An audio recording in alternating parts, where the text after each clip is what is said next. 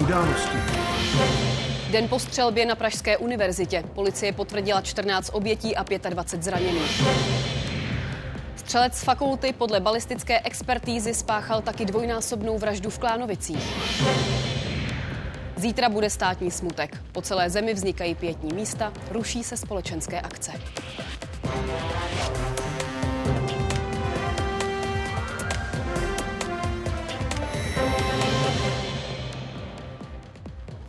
22. prosinec v událostech. Klidný večer za nás oba.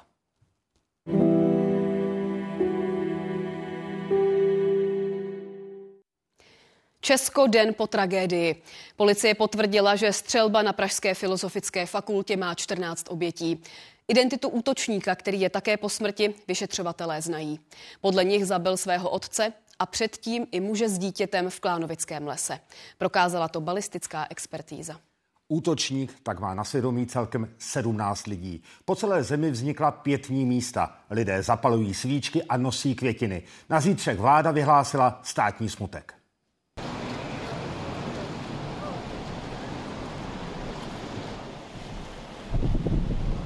Já jsem na místě byl, zanechalo to ve mně velkou stopu a mohu říct, že jsem tím otřesen. A to sloužím u policie 40 let.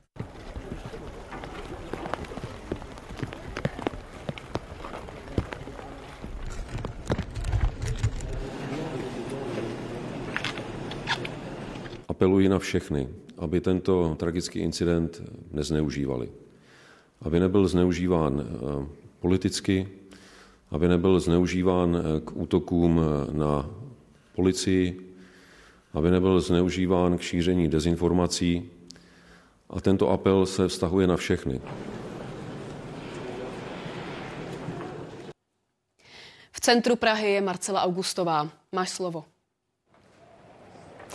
Dobrý večer, Jana, tobě, dobrý večer všem divákům odsud od pražského Karolína, tohoto symbolu eh, Pražské univerzity, které je teď v obležení svíček. Těch je tady eh, několik tisíc, jsou tu květiny a především eh, je tady možná 150-200 lidí a neustále přicházejí další. Ty svíčky sem lidi začali nosit už včera, bezprostředně po tom, co se veřejnost dozvěděla o té šílené tragédii, která se odehrála jenom pár set metrů odtud na Palachově náměstí, protože tamto místo bylo samozřejmě až do hluboké noci uzavřeno, tak to první pětní místo vzniklo právě tady. Lidé přicházejí i teď, aby uctili těch už zmíněných 14 obětí, nejtragičtější střelby v moderní historii tohoto státu. Policie a resort vnitra během dne upřesňovali detaily k tomu dramatickému dění, které se včera odehrálo tedy v budově, v té hlavní budově Filozofické fakulty. No a ministr vnitra Vít Rakušan práci všech zasahujících policistů vyjádřil uznání. V budově Filozofické fakulty se svítilo až do rána.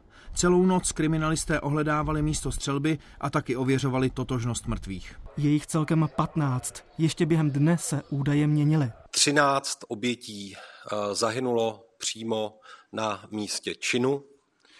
K nim se počítá 14. mrtvý, což je samotný střelec a jedna oběť zemřela v nemocnici při hospitalizaci.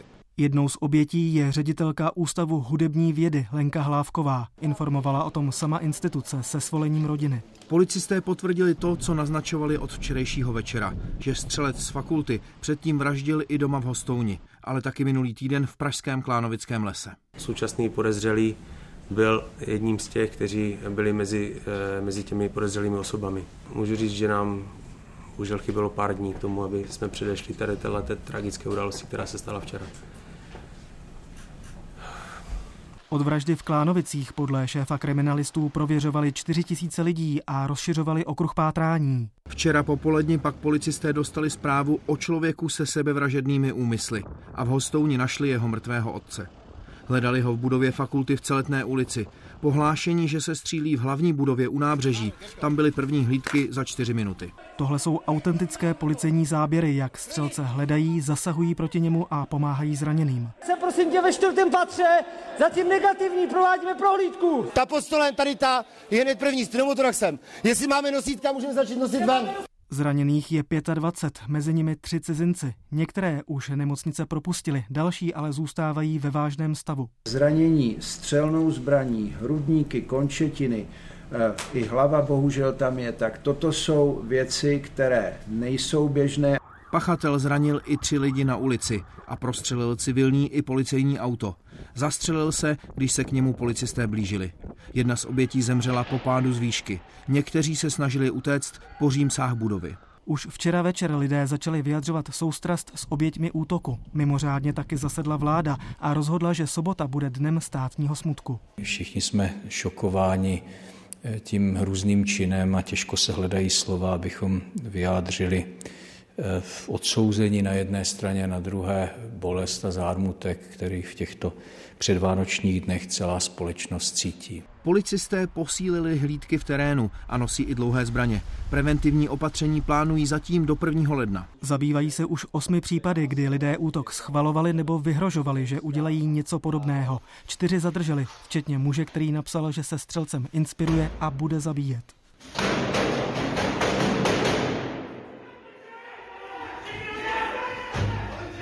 Případ v Královéhradeckém kraji, kde se žena projevila prohlášením, že jí mrzí, že ji někdo na Karlově univerzitě předběhl. Policie dál monitoruje sociální sítě a ty, kteří čin oslavují, bude stíhat. Milan Brunslík a Pavel Šetr, Česká televize.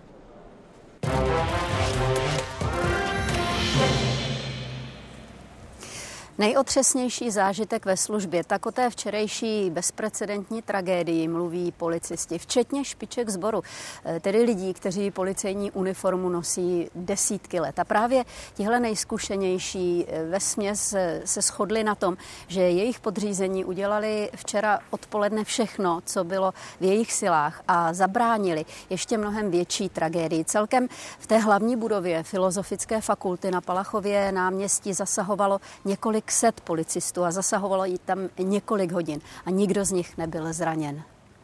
Studenti Filozofické fakulty se skakují z Římsy, utíkají před ozbrojeným střelcem. Na místo přijíždí jedna hlídka za druhou. Během jízdy nabíjejí tyto zbraně, mají je v prostoru mezi řidičem a spolujezdcem. Noha! Dík! Jdeme, jdeme, jdeme, jdeme, jdeme! Byli v neznámém prostředí. Z pravidla míří tam, kde je křik a střelba. Ten primární úkol je dostat se tam co nejrychlejc a tu činnost přerušit. Tady jste tu střelbu ale neslyšeli. Tady jsme neslyšeli. Takže v podstatě jsme vycházeli z informací, co jsme měli od těch civilistů, od těch studentů, že vlastně nahoře se něco děje. Se prosím tě ve čtvrtém patře, zatím negativní, provádíme prohlídku. Postupně se snažili dostat do uzavřených tříd. V nich se studenti zabarikádovali. V chvíli, kdy se zabarikádují, tak ten pachatel většinou nestrácí tolik času toho se dostává dobývat se na ty místa. Ti lidi opravdu nevydali ani hlásku, opravdu se báli, musel se navázat nějaký aspoň fyzický kontakt, jakoby face to face, když to řeknu, aby ti lidi opravdu uvěřili, že jsme policie a že jim tam jdeme pomoct. Filozofická fakulta nahoře, na ochozu, černé oblečení a stojí nahoře jak je česká vlajka, tak pod tím stožárem vlevo. Informace o střelci pak přes vysílačku sděluje kolegům jeden z policistů přímo z ulice. Kluci, informace, že na střeše. Je na střeše, je na střeše. Je na střeše, ok. Se postavil se, postavil se, máte dlouhém to! Policisté použili proti pachateli střelnou zbraň zvenku, to znamená, jak pálil z toho ochozu, tak my jsme opětovali střelbu e, ze spoda. Tady jsem! Hej, tady! Střílej sem! Tady! Co asi dělám? Aby nestřílel po těch lidech! To bylo určitě hrdinství, jako odlákat střelbu na sebe, aby nestřílel do lidí, tak je to určitě důkaz hrdinství. Pak už se policisté uvnitř budovy dostávají právě na střechu, odkud muž střílel. V té budově vevnitř, tam přestřelce nedošlo, tam vlastně ve chvíli, kdy ten pachatel se cítil, že ta smyčka se kolem mě utahuje, tak spáchal své vraždu. Počkej, ve dveře, ve dveře, já budu brát jeho. K sebevraždě použil brokovnici. Během toho už další policisté ošetřují zraněné. V této třídě jich bylo nejvíc. Máš střely, střelu v zádech? Ne, záda ne, jenom ruka, jenom ruka a noha. Tak přeneseme ty s tím pneumotoraxem, to je hned tady ta první. V té třídě prostě byly 20-letý holky, já mám takhle starou neteř a Další policisté se u postřelených studentů snaží zastavit krvácení hrudníku! Podej mi tu židli. Podej mu to tam. Druhý je tamhle, krytí hrudníku dozadu, do rohu. Zraněné pak policisté postupně vynášejí ven a do sanitek. Jak se s tím vyrovnáte, když tohle vidíte, zasahujete? Tak eh, je to naše práce. Musíme Dobře, se s tím srovnat. Pořád jste lidi.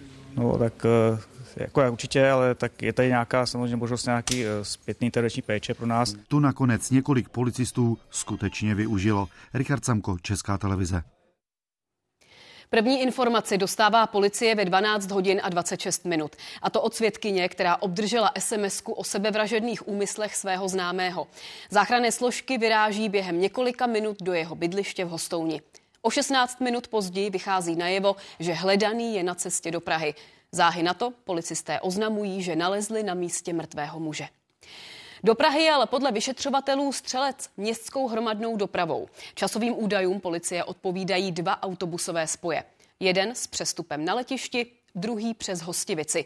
V obou případech trvá nejrychlejší cesta do centra zhruba 50 minut a s příjezdem po jedné hodině. Ve 13 hodin 49 minut policie pracuje s informací, že hledaný může být v budově univerzity v Celetné ulici. Tam začínala přednáška, na kterou byl zapsaný. Jenže celý areál univerzity vznikl propojením několika historických budov. Evakuace a prohledávání jsou tak extrémně složité. I proto policie právě do Celetné směřuje veškeré síly a prostředky. 14.59 bohužel eh, přichází poznatek o střelbě na Filozofické fakultě 1520 je dokumentována informace, že pachatel je eliminován. Hostem událostí je teď prezident policejního sboru Martin Vondrášek. Zdravím vás a rovnou se ptám, vaši včerejší práci, ten zásah pochválil i prezident republiky. Jak se vlastně sbor na takhle mimořádné zásahy připravuje a co bylo klíčové včera pro to úspěšné dokončení? Dobrý večer přeji vám i divákům. Policejní sbor se na tyto situace připravuje minimálně od roku 2011, a to systémově. Nám v roce 2011 po útocích na masového vraha Breivika v Oslu a na polostrově Utoja došlo, že k tomuto ohavnému činu může dojít kdekoliv na světě. Začali jsme výcvikem na Mezinárodní škole v Nebušicích a v podstatě v těch výcvicích eh, typu aktivní střelec eh, pokračujeme do dnešního dne. Eh, je naprosto obvyklé a já dostávám informace, v podstatě není týden, kde by necvičili naši policisté v jednotlivých koutech České republiky situaci aktivní střelec. My eh, využíváme školská zařízení, která s námi spolupracují, využíváme i eh, uzle eh, dopravní, využíváme i prostory nemocnic. Ten druhý milník byl v roce 2015 po útoku aktivního střelce v Uherském Brodu, kdy jsme si ten zákrok vyhodnotili a došli jsme k závěru, že potřebujeme mít plošně prvosledové hlídky, které budou nejenom brzy na místě takovéhoto činu, ale budou mít úplně jináčí výcvik, úplně jináčí vybavení, balistickou ochranu, dlouhé zbraně. A e, tento, tato cesta prostě byla dlouhodobá a e, s, s jediným cílem e, kdyby, nedej Bůh, tato situace nastala i v České republice, tak aby jsme na, tom, na to byli co nejlépe připraveni. Hm. Ještě prosím jedna věc, už to zaznělo, že balistická expertíza potvrdila spojitost e, taky se zločinem v Klánovickém lese z minulého týdne. Je tedy v tuto chvíli jasné a zřejmé, že na obou místech vraždil jeden a ten týž muž? My jsme první indici, která nás propojovala s Klánovickým lesem, zjistili v rámci, no první významnou indici v rámci ohledání místa činu v Hostouni a potom i ze zajištěné zbraně byla provedena, nebo ze zajištěnou zbraní byla provedena balistická expertíza, která nám prokázala, že muž a dítě minulý pátek v Klánovicích byli zavražděni touto zbraní, jejíž držitelem byl útočník z Filozofické fakulty. Hmm. Pane Vondrášku, prozatím díky, ale ještě prosím vydržte, za chvíli se spojíme znovu. Eh, už to zaznělo během té včerejší střelby v hlavní budově Filozofické fakulty. Eh, bylo zavražděno 14 naprosto nevinných lidí a 25 jich bylo zraněno. Mezi nimi například studentka bohemistiky, která v tu chvíli šla do školy na seminář, který tam měla mít. Před útočníkem se schovala na střeše, no a potom eh, se odtud snažila se skočit eh, na Římsu, eh, což je ale nějakých, řekněme, pět nebo šest metrů. Eh, přitom si vážně zranila kotník a lékaři ji následně operovali. To byl hrozně zvláštní zvuk. Bylo tak, kdyby někdo třeba pouštěl petardy. A potom čím blíž to bylo, když to bylo třeba, dejme tomu dvoje dveře od nás, tak už jsme začali panikařit. Tak popisuje studentka bohemistiky okamžik, kdy si se spolužáky uvědomili, že na fakultě se střílí. O pár vteřin později dorazil útočník i k jejich učebně. Najednou uh, začalo úplné šílenství, kdy začaly lítat třísky přes učebnu a prostě pachatel střílel přes ty dveře a my jsme se všichni schovali pod stoly, nevěděli jsme absolutně, co máme dělat. Pak se střelba na chvíli vzdálila. Spolužáci a jejich vyučující se tak přesunuli na střechu budovy, ze které se pak spustili na Římsu. A v ten moment jsem vlastně v bžiku i zahlédla toho pachatele, takže tam šlo opravdu o sekundy. Kdybych se spustila pár vteřin víc, tak ne, díl, tak nevím, jak by to dopadlo. Vrah se mezi tím přesunul na střechu fakulty. Studenti proto se skočili na balkón. Jak skáčou lidi, vidíš je? Bylo tak 2-3 metry, že jako lidi skákali postupně spíše, kdo sebral odvahu, že vůbec to nebylo o tom, že bychom se nějak domluvali. Já jsem skočila tady až poslední, protože jsem se hrozně bála, furt mi přišlo, že pode mnou někdo je, bála jsem se, abych nespadla právě na někoho. Pak rozbili okno, prolezli do budovy a vyběhli z ní ven. V tu chvíli už měla vážně poraněný kotník po dopadu na balkon. Lékaři ji nohu v noci operovali. Co se člověku honí hlavou v takový moment? Vybavíte si to vůbec? Jenom asi zatmění a jak se zachránit a všechno. A hlavně vám vůbec nepřijde, že se tohle jako vůbec může stát. Mně pořád nedocházelo, že jsem jako v nějaké takovéhle situaci, která se přece děje jenom ve filmech, tohle se přece u nás v Česku prostě nemůže stát. No a najednou slyšíte, jak těch na vás někdo střílí a vy vlastně nevíte, jestli přežijete. To je strašný pocit. Mm. Ještě jednou policejní prezident Martin Vondrášek, i ta informace už zazněla, že eh, vaši lidé, policisti, zadrželi minimálně čtyři lidi, kteří se o tom včerejším naprosto bezprecedentním útoku vyjadřovali pochvalně, jakkoliv je to těžko pochopitelné. Eh, jak vypadá zásah eh, policie proti těmto lidem? No, tak pro nás je důležité nejdřív tyto projevy Eh, nějakým screeningem eh, získávat eh, z internetového prostoru.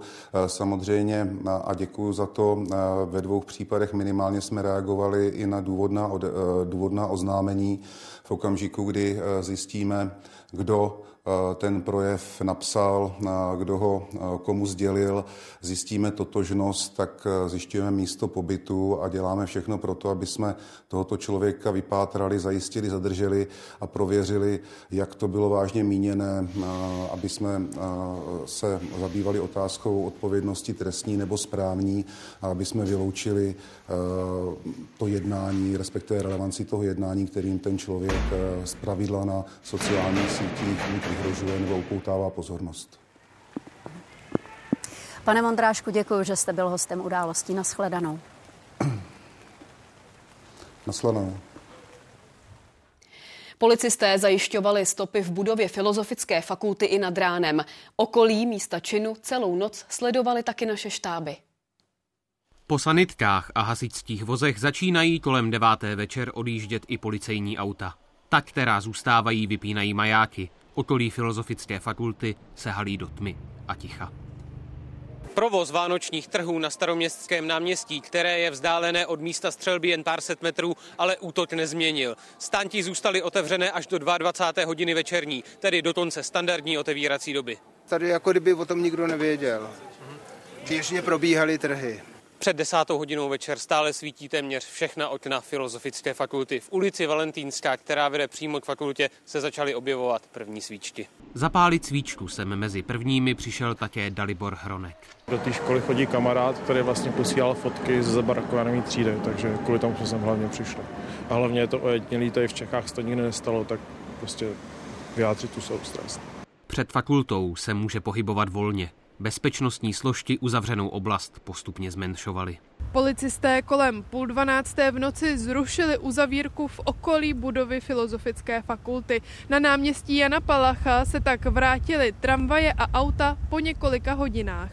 V budově školy jsou v té době stále desítky lidí. Policisté pracovali na zajištění stop v budově Filozofické fakulty Univerzity Karlovy celou noc. Kolem čtvrt na čtyři ráno bylo vidět několik z nich, zřejmě kriminalistů, techniků, jak budovu opouštějí, nastupují do vozidla a odjíždějí. I v hluboké noci přicházejí k místu tragédie lidé. Kolem půl čtvrté ráno i dvě zahraniční studentky. No one knows who died. They, they didn't tell us. So I prayed for, for students and they didn't tell her names. And I prayed for the parents. They also didn't know that their students died here. Alespoň modlitbou chtěli pomoct těm, které čekalo jedno z nejtěžších rán jejich života. Redakce Adušan Schulz, Česká televize. A na náměstí Jana Palacha o budovy Filozofické fakulty zůstává Jakub Pacner. Jakube, co se tam nyní děje? Na schodišti u vstupu do fakulty vzniklo během dneška spontánně další pětní místo. Lidé tam i teď eh, přicházejí zapálit svíčku a uctít eh, tichou vzpomínkou, památku eh, obětí včerejší masové střelby. Uvnitř budovy pak už od dopoledne, kdy univerzita dostala zpátky do vlastní zprávy budovu od policie, jsou zaměstnanci univerzity a snaží se vrátit všechno do pořádku, alespoň materiálně, vizuálně. Je jasné, že to, co se tam včera odehrálo, bude rezonovat ještě dlouho. Ale řeší a řešili během dne, možná se to může zdát jako banální věci, ale i to, jak dostat zpátky ty věci a cenosti, které tam nechali po sobě nebo zanechali za sebou ti lidé, kteří měli to štěstí a podařilo se jim utéct. Prioritně řešili například cizince, kteří se chystali a chtějí odcestovat na vánoční svátky za svými rodinami do své vlasti, tak prioritně, prioritně třeba těm se snažili předat doklady, cestovní pasy a podobně u eh, českých studentů a u Čechů obecně, tam, eh, když jsem dnes hovořil s rektorkou Univerzity Karlovy, eh, Milenou Králíčkovou, tak prosila o trpělivost, prosila to, aby lidé nikam zbytečně nevolali a neptali se, kdy si mohou pro věci přijít. Říkala, že ve chvíli, kdy to bude možné, tak skutečně univerzita rozešle hromadnou zprávu všem, ale říkala, že to nebude dříve než zítra.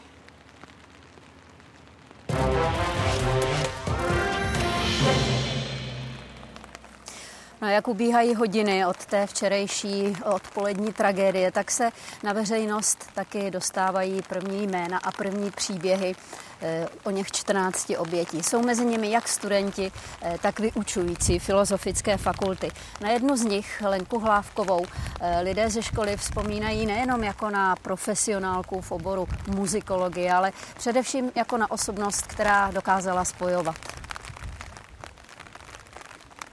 Vysokoškolská pedagožka, výzkumnice, matka dvou dětí. První jméno oběti se se souhlasem rodiny objevilo na sociálních sítích Ústavu hudební vědy. Střelec vzal život jeho ředitelce. Vyjadřujeme hlubokou soustrast všem pozůstalým, v první řadě rodině.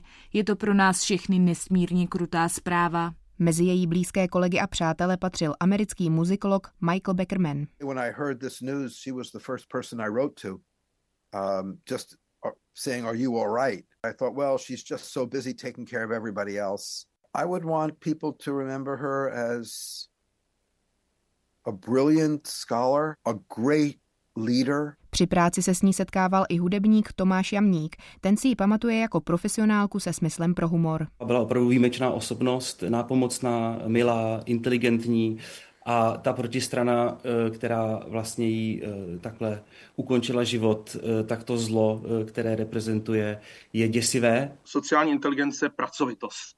Pracovitost a, a umění spojovat lidi. To je si myslím něco, co mi jako naskočí, když člověk jako cítí tu prázdnotu, která po ní tečko je, byla hrdá na své děti a jak si vychovávala je vzorně a byla to velká radost vidět.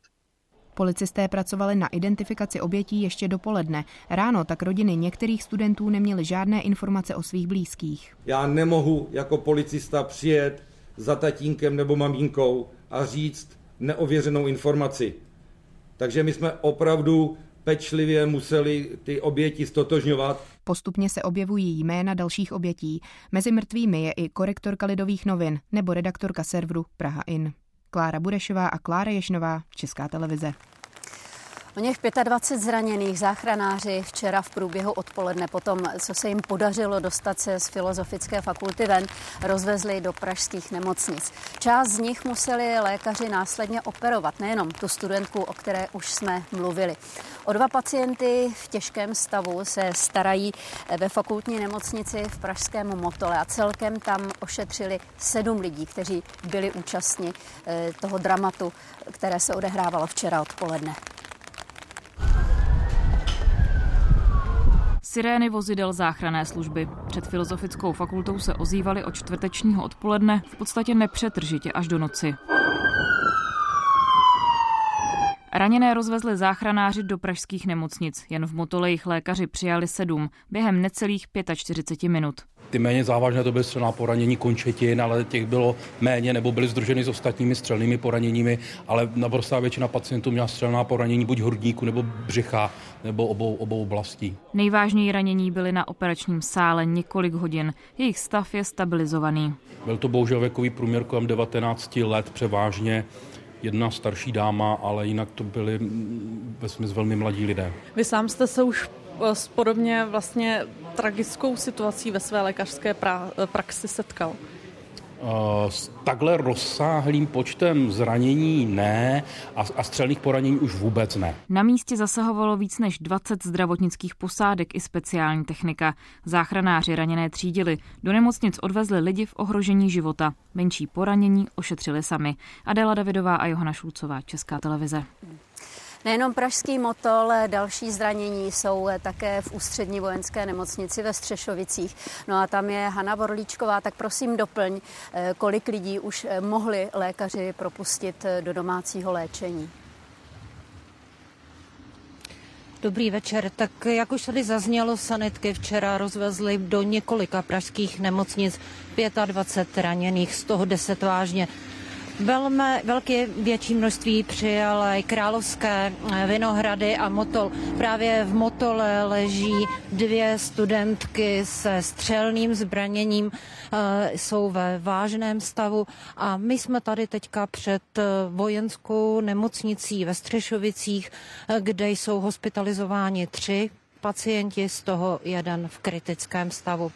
Podle posledních hodin by měly ale nemocnice už do domácí péče během dneška propustit 6 až 7 pacientů.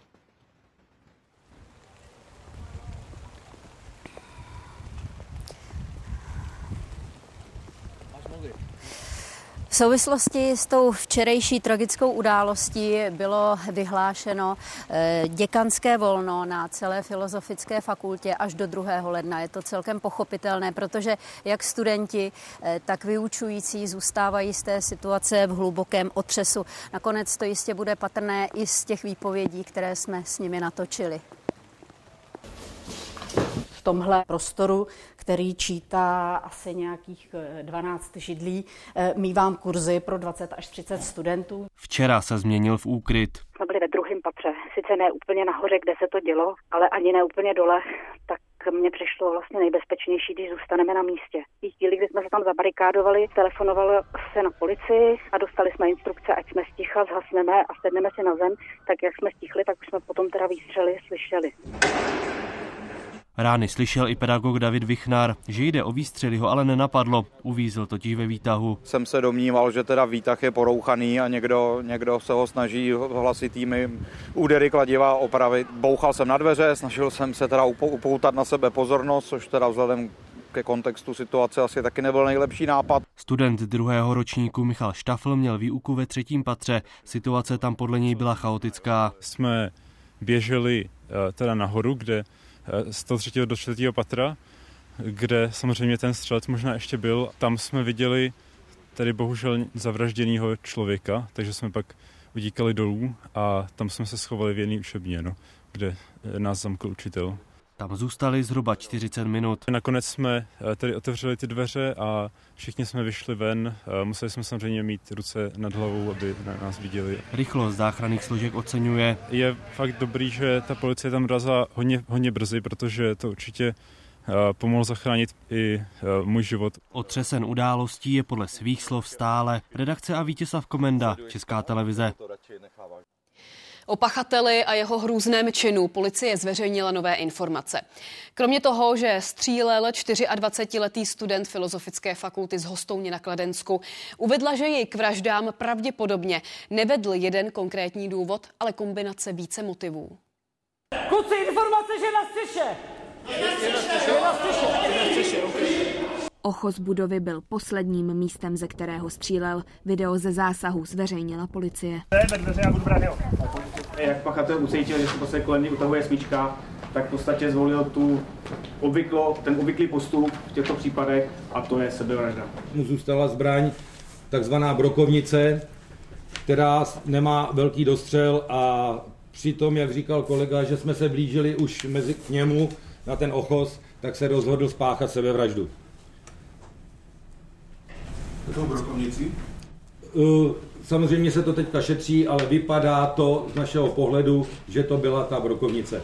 Sebevraždu plánoval. Před činem o úmyslu informoval kamarádku. Policie na chodbě školy objevila připravené zásobníky střeliva. Povolení měl eh, na celkem 8 zbraní, kdy eh, dvě z nich byly dlouhé zbraně. To, kolik jich tam pronesl, to je zase ještě je, je brzo. Jak je možné, že se stal držitelem eh, řady zbraní? Samozřejmě to důkladně prověříme a prověříme zejména, jestli selhal systém nebo jednotlivec. V domě na Kladensku, kde předtím zabil svého otce, bylo zase zařízení připomínající nástražný systém. Do jisté míry znal i práci policie. Ta společně s ministerstvem vnitra prosí veřejnost i média, aby nešířila konkrétní informace o útočníkovi. Jeho čin by mohl inspirovat další. Kateřina Golasovská, Česká televize. To, že dvojnásobná vražda v Klánovickém lese má stejného pachatele jako střelba na Filozofické fakultě, potvrdili policisté odpoledne s odkazem na výsledky balistických testů. Pátek 15. prosince okolí Klánovického lesa policie uzavřela. Svědkyně ve tři hodiny odpoledne zaslechla střelbu a nahlásila ji na linku 158. Policie na místě našla muže a novorozeně bez známek života. V tuto chvíli jsou na místě jak policisté s dlouhými zbraněmi, tak také kriminalisté, kteří celou událost prověřují. Pátrání v místě činu trvalo celou noc i další den. Chyběli svědci i konkrétní stopy. Rozsáhlá pátrací akce pak začala v úterý. Na 250 policistů dva dny pátralo po jakékoliv stopě, která by k objasnění případu napomohla. Musíme dělat ten okruh, který je pro nás eh, ten nejpodstatnější a ten eh, nejzájmovější a proto jsme ho rozšiřovali směrem od Prahy dál. Bohužel náš podezřelý bydlel eh, ve středočeském kraji. Jsem přesvědčený o tom, že jsme udělali maximum. Policisté podle jeho slov zužovali okruh možných pachatelů. 24-letý muž figuroval mezi zhruba 4 tisíci podezřelých. Hledáme v první řadě vazbu na, na rodinu, na práci nebo eh, na jakékoliv jiné vazební osoby v rámci těch poškozených. Za pět dní Eh, jsme provedli desítky výslechů a na základě těch výslechů a na základě dalších operativních eh, skutečností jsme eh, byli schopni vyloučit to, že se jedná o vztahový motiv. Pátrali tedy po člověku, který nemá vazbu na oběť ani na místo činu. Balistická expertíza prokázala schodu zbraně, která byla použita v Klánovickém lese se zbraní, která byla nalezena v domě, kde bydlel střelec z univerzity. Ještě dnes pokračovali v Klánovickém lese úkony policie. Ta pátrá i po motivech pachatele. Pavla Kubálková, Česká televize.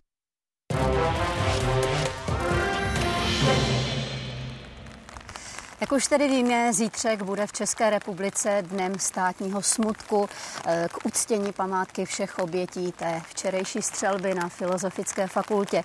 Lidi uctí památku stejně, jako to dělají i teď večer tady eh, v centru Prahy u Karolína. V poledne se po celé republice rozezní zvony. No a už se taky rozeběhly sbírky na pomoc těm, které nejtragičtější střelba v moderní historii Česka eh, osobně zasáhla. Jsou celé celkem tři a lidé do nich už poslali přes 27 milionů korun. Nekončící smutek, ale také hledání útěchy. Pětní místo před budovou rektorátu univerzity se dnes splnilo celý den. Zatímco ráno bylo na místě pár desítek svíček, odpoledne už se obtížně hledalo místo pro další. Příchozím nabízeli pomoc dobrovolníci z řad studentů, mezi nimi i Natálie, která rozdávala letáky s informacemi. Podporu, ať už online, tak eh, vlastně i nějaké krizové linky, kam se mohou obrátit, pokud, eh, pokud by potřebovali. Kdo by cítil, že potřebuje teď tu oporu, ať se neváhá na ty weby univerzity podívat. Budeme tam mít eh, nástroje, abychom opravdu podali tu pomocnou ruku všem, kdo ji budou potřebovat. Pětní místo chce univerzita zřídit i přímo na Filozofické fakultě. Vedení v tuto chvíli jedná o jeho možné podobě. Na tom současném památku obětí uctili také rektoři, velvyslanci nebo politici. Pětní místa vznikají napříč republikou. Zítra v den státního smutku připomene oběti bohoslužba v katedrále svatého Víta na Pražském hradě. Bohoslužba je otevřena veřejnosti, každý, kdo bude chtít uctít památku obětí, může přijít. Už teď jsou na řadě míst černé prapory, někdy i vlajky na půl žerdi. Ty tak mají zítra být na všech institucích. Vyzýváme všechny občany České republiky, aby 23. prosince v den státního smutku ve 12 hodin uctili památky oběti minutou ticha. Ta bude třeba i na pražském letišti. Zastaví se i provoz což v praxi bude znamenat, že se zastaví veškeré odbavení, zastaví se procesy na bezpečnostní kontrole. Zároveň se po celé zemi rozezní zvony, třeba tady v Bazilice na svatém kopečku u Olomouce. Zdejšího kaplana tragédie zasáhla i osobně, sám totiž na Filozofické fakultě v Praze studoval. Hned včera večer jsme ještě komunikovali s některými spolužákama právě z Fildy protože uh, jsem tam strávil uh, tři krásné roky. Na pomoc zasaženým včerejší tragickou událostí se už sešly miliony korun od tisíců dárců. Jen na nadačním fondu Univerzity Karlovy je k 18. hodině 23 milionů. Kristýna Jelínková a Karolína Jelínková, Česká televize. Vánoční programy a koncerty ruší nebo omezují města napříč republikou. Utichne historické centrum ve Znojmě, adventní hudební vystoupení neproběhnou v Jičíně nebo v Plzni. A odmlčí se taky centrum Prahy. Strom tu bude svítit dál, ovšem bez dalších efektů. Některá divadla vystoupení neplánují rušit, a to včetně Národního v Praze. Louskáčka tam nicméně uvedou minutou ticha. Z pětních důvodů zrušilo představení už dnes Moravské divadlo v Olomouci. Zítřejší Česká mše vánoční se tam ale hraje a výtěžek ze vstupného půjde na sbírku pro oběti střelby a jejich pozůstalé. Klicperovo divadlo v Hradci Králové hrát nebude. Odložené je i dnešní celé kolo hokejové extraligy, tedy všech sedm zápasů. Neodehrají se ani utkání druhé ligy. Svaz zrušil také všechny sobotní duely. V souvislosti s tragédií mění program taky Česká televize. Zábavné pořady dnes večer a zítra nahradí třeba dokumenty. Pohádky zůstávají. Zítra pak na dvojce odvysíláme v 11 dopoledne mši za oběti zla. Přímý přenos smuteční bohoslužby z katedrály svatého Víta věnované včerejším událostem. Aktuální dění dál přináší ČT24.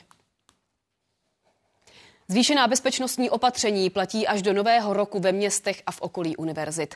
Policie kontroly na vybraných místech zpřísnila. Vysoké školy napříč Českem pak řeší, jestli lze tragickým střelbám předcházet a jak. Posílené hlídky policistů mohli návštěvníci vánočních trhů zaznamenat v Plzni, Brně i hlavním městě. Podle ministra vnitra krajští policejní ředitelé vytipovávají místa, kde bude zvýšený dohled policistů. Tyto kontroly by pak měly trvat do 1. ledna. Ta opatření, kde budou policisté chránit preventivně, zdůrazňuji preventivně, ty měkké cíle potrvají přes celé vánoční svátky. My jsme posílili výkon eh, především těch místek eh, měkkých cílů, to znamená na trzích, v obchodních centrech, tam eh, operují kolegové z dlouhých zbraní. Bezpečnost vysokých škol řešil krizový štáb rektorů. Jen Univerzita Karlova spravuje přes 200 budov. Takže budou ta eh, opatření individuální. Eh, podle toho, o jaké budovy se jedná, zda jsou to moderní nebo historické budovy. Jsme si vědomi toho, že předvídatelnost takového útoku je samozřejmě velmi složitá, ale zvažujeme jednotlivé kroky, které bychom v novém roce rádi implementovali. Instalování bezpečnostních rámů by podle rektorů bylo finančně náročné. Zároveň by nemuseli zcela pomoct. Ty zkušenosti ukazují ze světa, že největší bezpečnostní opatření budou bezpečnostní cvičení, která budou absolvovat jednak zaměstnanci, ale i studenti. Pravidelná bezpečnostní cvičení. Naší budovy se vstupuje pouze na, na kartu studenta, ale pokud je to student fakulty, dostane se sem velice jednoduše. Chodí sem studenti běžně s velkými zavazadly, protože po výuce odjíždí dům, takže to je naprosto normální a je skutečně e, velice obtížné nějakým způsobem takovýmto, takovémuto typu činu předcházet. Zvýšený počet policistů i s dlouhými zbraněmi je nasazený taky před vybranými nákupními středisky, kde je velká koncentrace lidí. Redakce a Evgenia Vachničenko, Česká televize. No a stát posiluje taky krizové linky. Na ně se můžou obracet eh, jak přímí příbuzní a blízcí, eh, jak oběti, tak zraněných lidí, ale i široká veřejnost, eh, protože ty podpůrné speciální služby jsou v těchto chvílích velmi důležité. Připravili je taky další univerzity a školy pro své studenty. Zájem o právě tuhle krizovou podporu, o to, jak se mentálně srovnat s tou včerejší naprosto neuvěřitelnou tragédií, byl totiž od první hodin enormní. Pomoc pro rodiny a blízké. To první pravidlo je vůbec o tom právě mluvit. Najít tu odvahu a sílu, zvednout telefon, zavolat, zeptat se, jak to zvládáš a jak si na tom, jak můžu pomoct. To si myslím, že je často důležitější, než mít nějaká kouzelná slova. U něj žádná kouzelná slova vlastně neexistují, ale důležitý je ten čin, to znamená vyjádřit tomu druhému blízkost, účast. Pomoc pro studenty a žáky. Studenti by určitě měli si připustit eh, ty nepříjemné pocity, které samozřejmě takto velkou tragédii provázejí. Eh, měli by mít prostor eh, je odžít a zpracovat je. Měli by být podpořeny svými blízkými, měli by se setkávat s těmi, které mají rádi a pro nějaké uzavření té události je důležité i provést nějaký rituál, to znamená pětní, schromáždění, uctění památky je velice důležitou součástí truchlení. Pomoc pro veřejnost. Jestli máte naplánované nějaké příjemné setkání, nerušte ho. Pokud vám dělá to setkání s dalšími lidmi dobře, sejděte se, klidně se i smějte. E, to, že budete chvilku v družné náladě a zasmějete se něčemu, neznamená, že tu situaci neberete vážně. A to, na co bychom si měli dát pozor, je, abychom u těch dětí vlastně vyvolali pocit bezpečí. To znamená, že jakkoliv je ta situace strašná, nepochopitelná, hrozná, tak nám teď aktuálně nic podobného nehrozí. My jsme v bezpečí a to je to důležité. Zármutek a vyjádření soustrasti rodinám. Slova, která se hned od včerejška scházejí z celého světa. Připojili se taky americký prezident Joe Biden nebo šéf světové organizace Antonio Guterres. V osobním vzkazu prezidentu Pavlovi taky britský král Karel s manželkou. Papež František pak vyslovil duchovní podporu všem, eh, které tato tragédie zasáhla. No a světová média vesměs včerejší střelbu označují za naprosto nečekanou a šokující. Útěk před střelcem po světově proslulé památce zpřítomnil tragédii mnoha cizincům. České republice už od včerejška kondolují země vzdálené i blízké. Slovensko, Polsko, Maďarsko. V Bratislavě před palácem prezidentky zavlaje v sobotu černý prapor. O střelbě na Filozofické fakultě informovala všechna německá média. Spolkového kancléře Olafa Šolce, cituji, strašlivé zprávy z Prahy hluboce zasáhly. Myslíme na rodiny a přátele obětí, napsal. Podle ministrině zahraničí Analény Brebokové útok zasáhl srdce Evropy. Dodala i česky psanou soustrast kolegovi Lipavskému. Česky sděloval účast a šok ukrajinský prezident Zelenský. Jsem hluboce otřesen zprávou o tragických událostech v Praze. Tragédii v Praze začaly ve Francii hlavní večerní televizní zprávy s okamžitým dodatkem, že nešlo o teroristický útok. Premiérka Elizabeth Bornová zmínila, že se smutnou zprávu dozvěděla hned po setkání s českým prezidentem Petrem Pavlem podobně jako prezident Macron, vyjádřila Česku soustrast.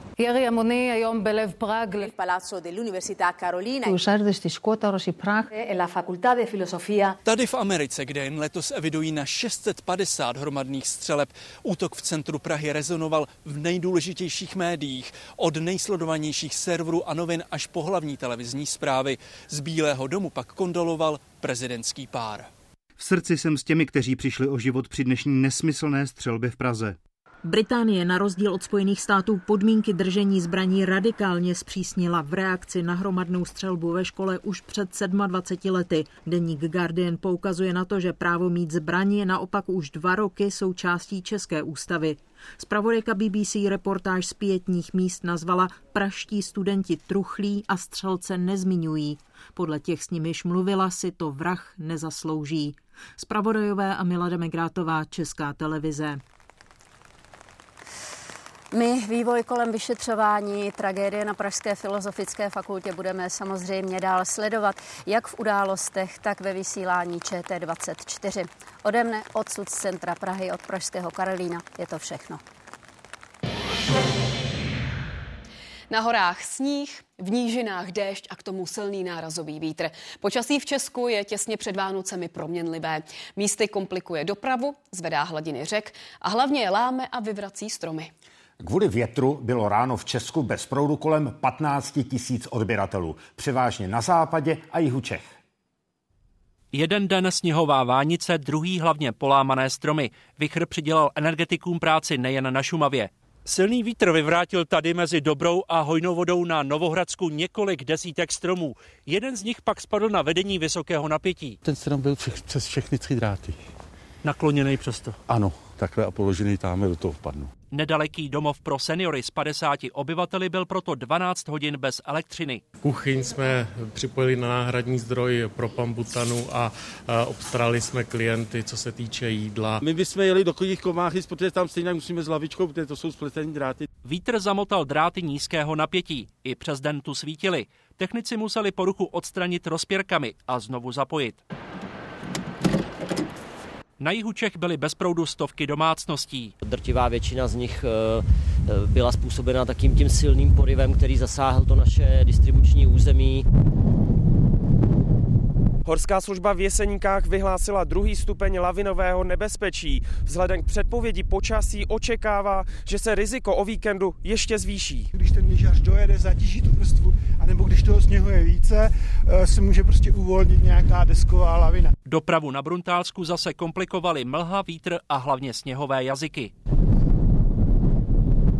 Dešť a tající sníh zase na mnoha místech zvedal hladiny. Tady na přehradě Les Království u dvora Králové nad Labem ve tři čtvrtě na 9 ráno je druhý stupeň povodňové aktivity. Boží dar v Krušných horách zasypávali přívaly sněhu a kvůli větru a mlze navíc vznikala bílá tma. Nedaleký ski areál Klínovec dnes kvůli počasí vůbec neotevřel. Na silnici z Karlových varů do Prahy popojížděli řidiči v kolonách. A tohle je žacléř na Trutnovsku. Silný vítr tady smetl vánoční strom. Museli ho seříznout a znovu usadit. Redakce a Martin Štěpánek, Česká televize. A ani v následujících dnech se počasí neuklidní. Meteorologové varují před větrem, sněhem i povodňmi. Podrobnosti přidá Anna Hovorková, která sleduje situaci v Olomouci. Eh, ano, na co by si lidé měli dát pozor? Ano, podle předpovědi bude počasí na ty meteorologické jevy velmi bohaté. Já začnu výstrahou před velmi silným větrem, která platí v Čechách, ale fouká i tady na Moravě. Hasiči v Olomouckém kraji v souvislosti s počasím zasahovali už víc než 60 událostí. Šlo nejčastěji o popadané stromy, ale také nějaké dopravní nehody. Tím dalším bodem jsou pak povodně. Meteorologové dnes tuto výstrahu zpřísnili na území celé České republiky od štědrého dne až po odvolání. My jsme tady teď na Olomoucké náplavce, která je součástí nových protipovodňových opatření a už teď je vidět, že řeka Morava stoupá. No a tím třetím bodem, jak už si zmínil, je sníh, nejen nová sněhová pokrývka, ale také sněhové jazyky. Sněžit, nasněžit by od zítřejších 7 hodin ráno mohlo až 25 cm eh, za den, až 40 cm na horách. S tím jsou pak spojené i nějaké komplikace v dopravě či energetice. Rada bezpečnosti OSN schválila rezoluci vyzývající k větší humanitární pomoci pro pásmo Gazy. Příměří ale nezmiňuje. Izrael v centrální části pásma rozšiřuje pozemní operaci. V izraelské armádě taky padl další milník. Země vůbec poprvé v Gaze nasadila ženy do přímých bojů. Vojačky například střeží citlivé hranice.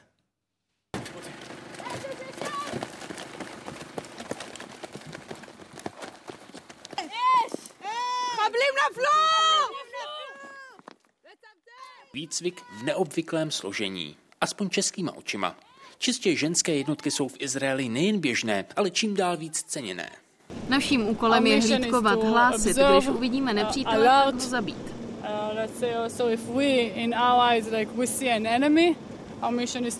Enemy. Takzvaný gepardí prapor je elitní jednotkou v rámci žen celosvětově. Stovky jeho členek sledují linii s Egyptem. Od poslední arabsko-židovské války tu uběhlo půl století. Negevská pouště je klidná. Oni se starají, aby to tak zůstalo. Zdejší jednotky mají jeden hlavní úkol – střežit skoro 250 km dlouhou hranici s Egyptem. V posledních týdnech jim ale přibyly mise v mnohem vyhrocenějším pomezí. Tyhle ženy jsou první, které Izrael oficiálně vyslal do přímých bojových misí v Gaze. 26-letá Juval chtěla být basketbalistkou. Místo bránění zóny teď brání národ. V nejtěžších kláních už nepočítá body, ale zachráněné životy. Nedávno se z ostrých bojů vrátila. Byla jsem tam týden, když mi prvně zavolali, že pojedu do Gazy. Řekla jsem si super, to je to, co chci, to, jak si myslím, že můžu co nejlépe pomoci. Když nás chlapi z jiné jednotky viděli, říkali nám, jste si jisté, že jste tady správně. Are you sure you're in the right place? 18 let znamená pro každého Izraelce dospělost a téměř pro každého i vojenský výcvik. U mužů tři roky, u žen dva. Stále víc jich chce pokračovat dál. Kvůli válce s Hamásem jsou povoláváni i rezervisté. Izraeli všichni slouží u armády. Rozdíl je v tom, že ženy nemusí sloužit v bojových jednotkách. Uh, Já jsem vždycky chtěla být v bojové jednotce. Ženy prochází stejným výcvikem jako muži. Žádné stereotypy, žádné úlevy. Ani válka ale úplně nemaže tradiční role a úkony, třeba zásnuby. V případě Tamar to nešlo jinak než přes telefon. I budoucí manžel musí sloužit. Partner koupil prsten, který mu dala jedna žena, protože zrovna uslyšela, že jako voják požádal svou holku o ruku. Prsten nemá a v dohledné době se s ní neuvidí. הציע נישואים והטבעת לא ליד, והוא לא יראה את הבת זוג בזמן הקרוב. Odhadem až pětinu izraelské armády tvoří ženy. Přesná čísla nikdo neuvádí. A podle těchto dívek je to správně. Ve válce, kde se nehraje na genderové role, ale na bojové. Jan Šilhan, Česká televize, Jižní Izrael. Sankce za předčasné splacení hypotéky bude maximálně 1% ze zbývající částky úvěru. Novelu zákona podepsal prezident Petr Pavel. Potvrdil i normy, které mají omezit výpadky v dodávkách léku nebo zavádí možnost prokazovat se digitální podobou osobních dokladů. Poslední šance na předvánoční nákupy. Obchody jsou v těchto dnech vytížené po celou provozní dobu. Nápor poleví až na štědrý den, kdy ale mohou být velké prodejny otevřené jen do 12 hodin. Vyšší návštěvnost než loni v prosinci hlásí obchody po celé republice, někde i o desítky procent. V Hradci Králové je nejvíce lidí v obchodech s elektronikou, kosmetikou nebo v knihkupectví. Zrůstá také zájem o dárkové karty. Ještě jsem dokupovala nějaké tyhle ty poukázky. Si můžou vybrat podle svého, těžko odhadnu oblečení, že jo, takže i vkus a a velikosti. Zaznamenali jsme, že zákazníci převážně kupují dárky s uvážením, takže kupují uh, raději dražší dárek a jeden, než aby kupovali maličkosti. Vlastimil Podlucký za dárky pro každého člena rodiny utratí kolem dvou tisíc. Vybírá je vždy na poslední chvíli. Já si vezmu dovolenou a prostě to tak nějak tady je pohoda. Nemáte strach, že to dneska všechno neseženete? Nemám. ne, ještě si dám toho kafe v kavárně. Příbory a nádobí k štědrovečerní tabuli, ale také zboží z výprodeje. Nejčastěji prodávané položky v brněnském obchodním domě s nábytkem. Zvýšená návštěvnost eh, pro nás znamená také vyšší tržby a v těchto dnech eh, je to přibližně o 10 až 15 eh, meziroční nárůst. Nákupy vrcholí také v prodejnách s potravinami. Lidé teď chodí hlavně pro ovoce, zeleninu nebo maso. Obchody zůstanou otevřené také zítra v den státního smutku. Někde ale na celý den stlumí hudbu a v poledne na minutu přeruší provoz pokladen. Krajské redakce a Jitka Fialková, Česká televize. Dál sledujeme vyšetřování i následky tragické střelby v sídle Pražské filozofické fakulty. V přímém přenosu sledujeme pětu u sídla Karlovy univerzity. Připomínám, že zítřek bude dnem státního smutku. A okolnosti proberou i dnešní události komentáře, mimo jiné s předsedou ústavního soudu Josefem Baxou a knězem Tomášem Halíkem. Z dnešních událostí je to všechno. Děkujeme za pozornost. A teď už branky body vteřiny a otázka, jaký vliv měla včerejší tragická událost na sportovní dění v Česku, odpoví Jan Smetana. Střelba na Filozofické fakultě zasáhla snad všechny obory a sport pochopitelně nevýjímaje. Už včera se neodehrál zápas fotbalové ligy mistryň v Pražském Edenu. Vedení hokejové extraligy odložilo všechny dnešní zápasy. I z toho důvodu bude mít v brankách víc prostoru i sportovní dění ze světa. Začínáme už za chvilku.